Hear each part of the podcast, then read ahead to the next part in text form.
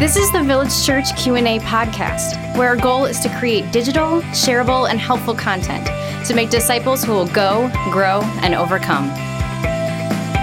Happy Tuesday. Welcome back to the Village Church Q&A podcast. Today, I am in the studio with Haley Versalis. She is our brand new communications director, and uh, she will personally give $100 to anybody who can spell her name accurately first and last without cheating and that is that is her commitment. She is on a six-figure salary so it's going to be easy money to spare yeah that's right that's right. So haley welcome to the village church thank Q&A you so podcast. much. Thank you for having me. So how many days at the time of recording have you actually been on staff at village church? This is my fourth official day. Awesome. So we thought we would throw you into the fire. And the big question of the day is going to be what does a communications director do? But before we get there, let's just kind of rewind because a lot of people don't know who you are. right They don't know where you've come from. They're thinking to themselves, Haley, they've heard your name randomly, but honestly, a lot of people don't even know what you look like yet. so, Yep. yeah, a little bit of a challenge if they don't even know what you look like. right You know? right So, Haley, you just graduated from Moody Bible Institute um, this past December. So, tell us, what did you study? And then tell us, what did you do for the last two weeks? Because you had quite an adventure. yeah so i just graduated in december and i graduated with a pre-counseling bible degree so Mm-hmm. pre-counseling mainly we studied psychology sociology and youth ethic and integrated counseling and then also at moody i got a lot of bible and theology classes which Yep. i really loved Did you know my wife was a pre counseling major as well? yes i did know that Yep. So if you do pre counseling, if you actually want to be like an actual counselor, you got to get your master's Right. degree. Right. Pretty much everyone is getting their Yeah. master's degree. Yeah, if you try counseling without that, you're like a, a doctor trying to practice without Very a law degree. no one, no one come to me for counseling. Yeah. yet. No, no, but no, but truly, the uh, what most people don't realize about the Moody counseling degree is that it is actually one of the better counseling degrees. So that if you were to go take your master's, Right. there will be some classes that you haven't obviously taken because Right. they're master's level, but Moody is just top notch and doing an incredible job of preparing people, over preparing people for their master's program. Right. I feel very prepared to go into the master's program. Yep, that's yeah. sweet. So um, you did that, and then for the last two weeks, where were Yeah, so for the last two weeks, I had the opportunity to be in Israel. Um, great way for me to finish up my college career. And so we toured biblical sites and um, historical, and then also we toured a lot of modern sites in Israel and learned a lot about the geopolitical situation there. And it was really informative and a lot to process. do you see a difference between what you saw and what the American media portrays? I think that that was the biggest thing I took Yeah. out of the trip was that our media is so biased. We present Israel, we present a lot of issues, but specifically in this case, Israel Mm. um, as an enemy, where um, if you would look and see the communities that have been bombed and attacked, you see that they're not they're not the enemy and they're not as evil as our media would like to portray them to be. Isn't that interesting? It's just a weird. Uh, it's a weird world when, um, uh, yeah, it's a weird world when Christians are now opposing Israel. Like that to me is like even a weirder like concept. Right. I think that we need to be aware that as Christians, the history of our faith is Israel. Yep. And all of the stories we've read about our whole lives have taken place in Israel. And so I was just blessed to be able to look and touch and be at the places. Mm. But for those who aren't, we need to stand with Israel and Mm. support them. So if, as you think about all of the biblical stories that you have read, which, which one story took on the most life and meaning while you were standing on the geography of it? I think the biggest story that took on the most meaning was when Peter and Jesus walk on water. Mm. And we had a chance to go on a cruise on the Sea of Galilee, Mm. which was incredible. And to be able to look out and see Capernaum and the Mount of Beatitudes in the distance, and then to imagine a storm in that area. And then to see how terrified the disciples must have been to see an actual man walking on the water and then the faith of Peter to even be able to step out of the boat was really actually um, inspiring to me, and to picture it was really beautiful. That's awesome. Why did you graduate early?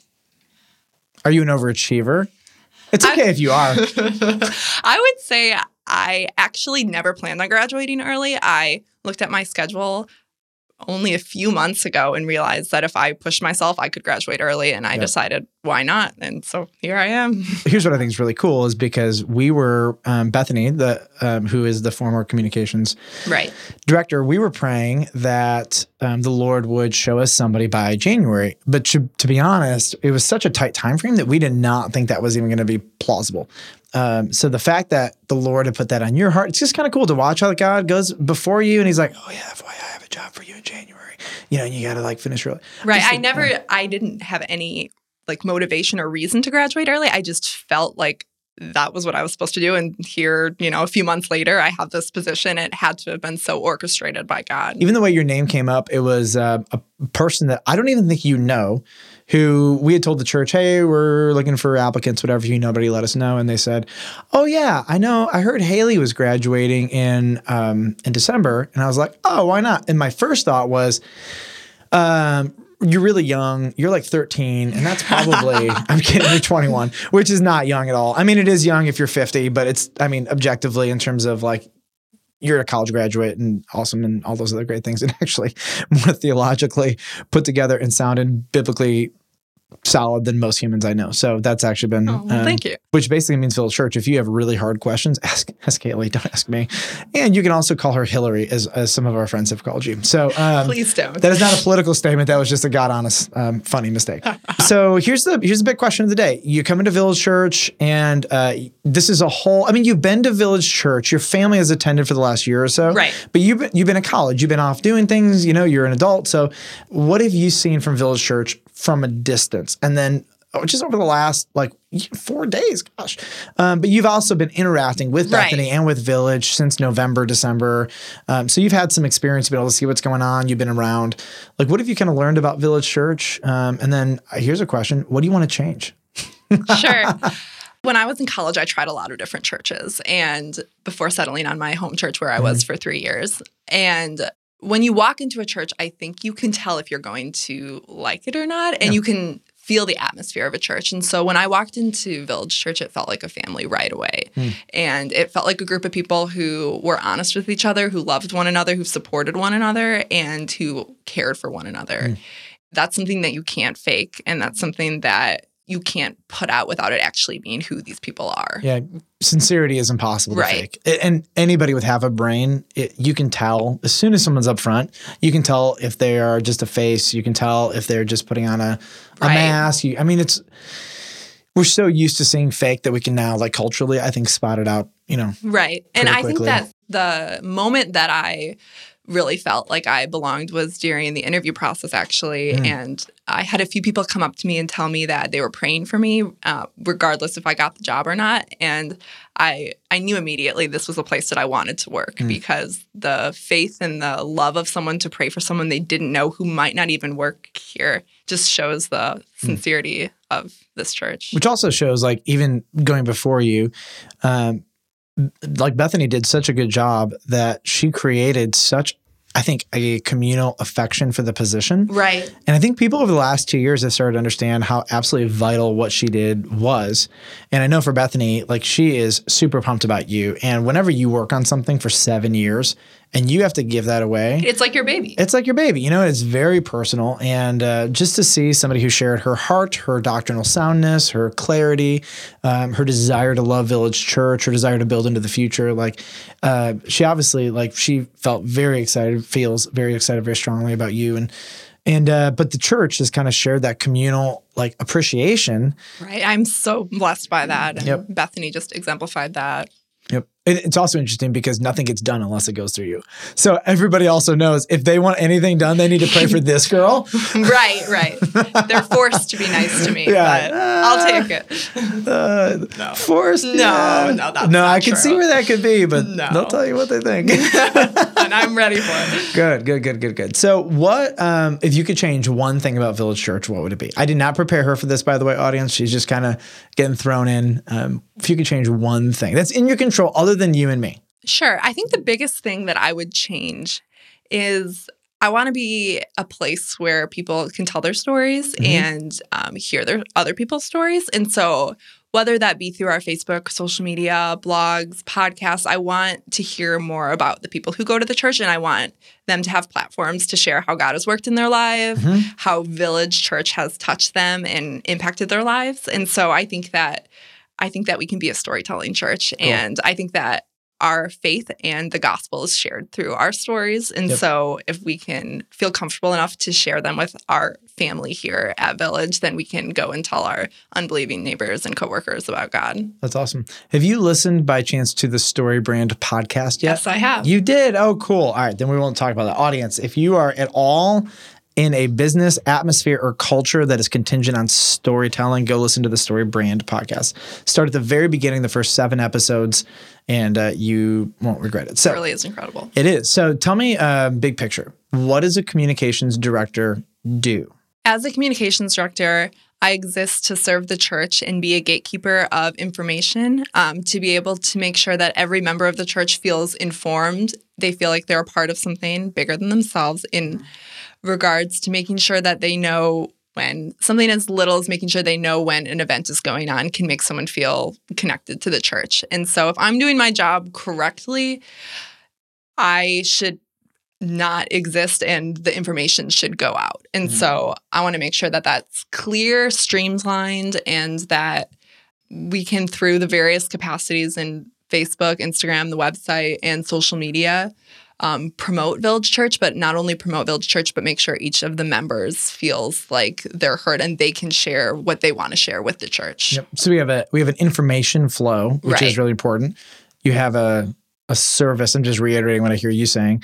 Um, your job is to serve the church by getting that information out, and then like what else? Keep talking. What's And then I want to make sure that I can tell the stories of the church. And like I was saying earlier, through Facebook and social media. So I want to hear from you and I want to be able to articulate to the church because our greatest strength is um, the experiences we've had. So I want to share how Village Church has touched so many people's lives over the last few days, even. I have talked with people and I've been asking people how long they've been at the church. And um, even just through that question, I've heard already how the Village Church has impacted them. And so um, through that, I want to make sure that other people hear about that because I want everyone to hear how um, this church and the work that God is doing through it is impacting their lives personally and collectively their their families and their culture. Yep. A couple weeks ago, we released a podcast. Um, it was about vision, but one of the things we talked about is that momentum is a psychological, experiential thing that happens inside of a community, and it happens when the community is able to celebrate wins and they feel like the mission is moving forward. And so in smaller communities, sometimes it's hard to find the wins because so many people are in process.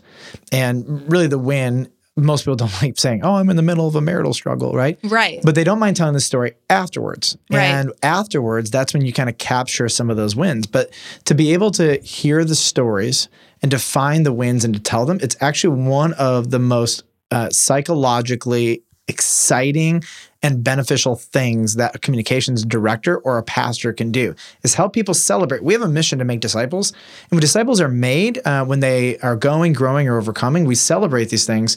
And God has wired us in such a way that when a community experiences win, the community feels better and they're more inclined to accomplish the mission more. And Right. winning is addictive. Nobody likes losing the mission, and we're the church. We want to win the mission, you know. So I think what's really neat about your job is like um, you get to help people um, get excited, not manufacture fake excitement, but for them to see what God is already doing. That I think is one of like the most important things. So if I could like give you pastoral counsel, um, God is moving in most churches, even the churches that don't feel like they have momentum. The problem is they don't either have a system or the eyes to see what God is doing. And if you can't see it, you cannot articulate what you cannot observe. You cannot articulate that which you are not able to experience or see. And so many people, they just need to have their eyes open to what God is already doing and learn how to tell those stories. And uh, churches that don't have momentum, sometimes I just want to tell them, like, God is working here. Like, the problem is you're not telling the stories, you're not telling the wins. I think most churches, our church included, has really struggled with learning how to tell the stories um, of other people.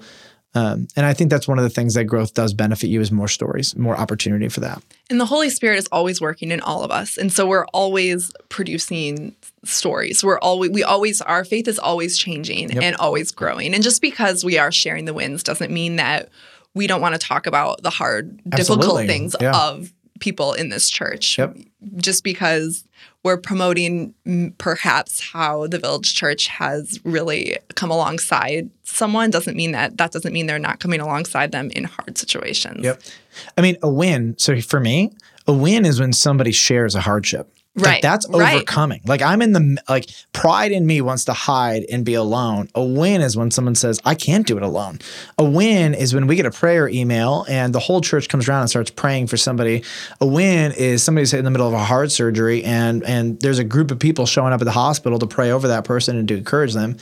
Wins wins happen even when it feels like a loss. Right. And it takes bravery and it takes guts to share your story, Yep. even in the hard times. But I think something that I've said before, a Village Church is honest. Mm. And so you will get the story, how it actually happened. And we can see, when we're honest with one another, we can see God shine through. And that's one of the things Bethany preserved was honesty in the stories we're able to tell. And so you get to take that legacy and take it on for the season that God gives you this job. You might be 70 years old and retire in the position, and God knows you might have to get married in a year and whatever you're single so which actually brings us to our question for tomorrow so will you come back tomorrow and answer a different question for us on singleness say yes Here's the question. What if I don't think I'm called to be single, but I'm still not married? What do I do? Uh, so tomorrow, Haley's going to be with us. She's going to answer that question, and it's going to be awesome. See you tomorrow.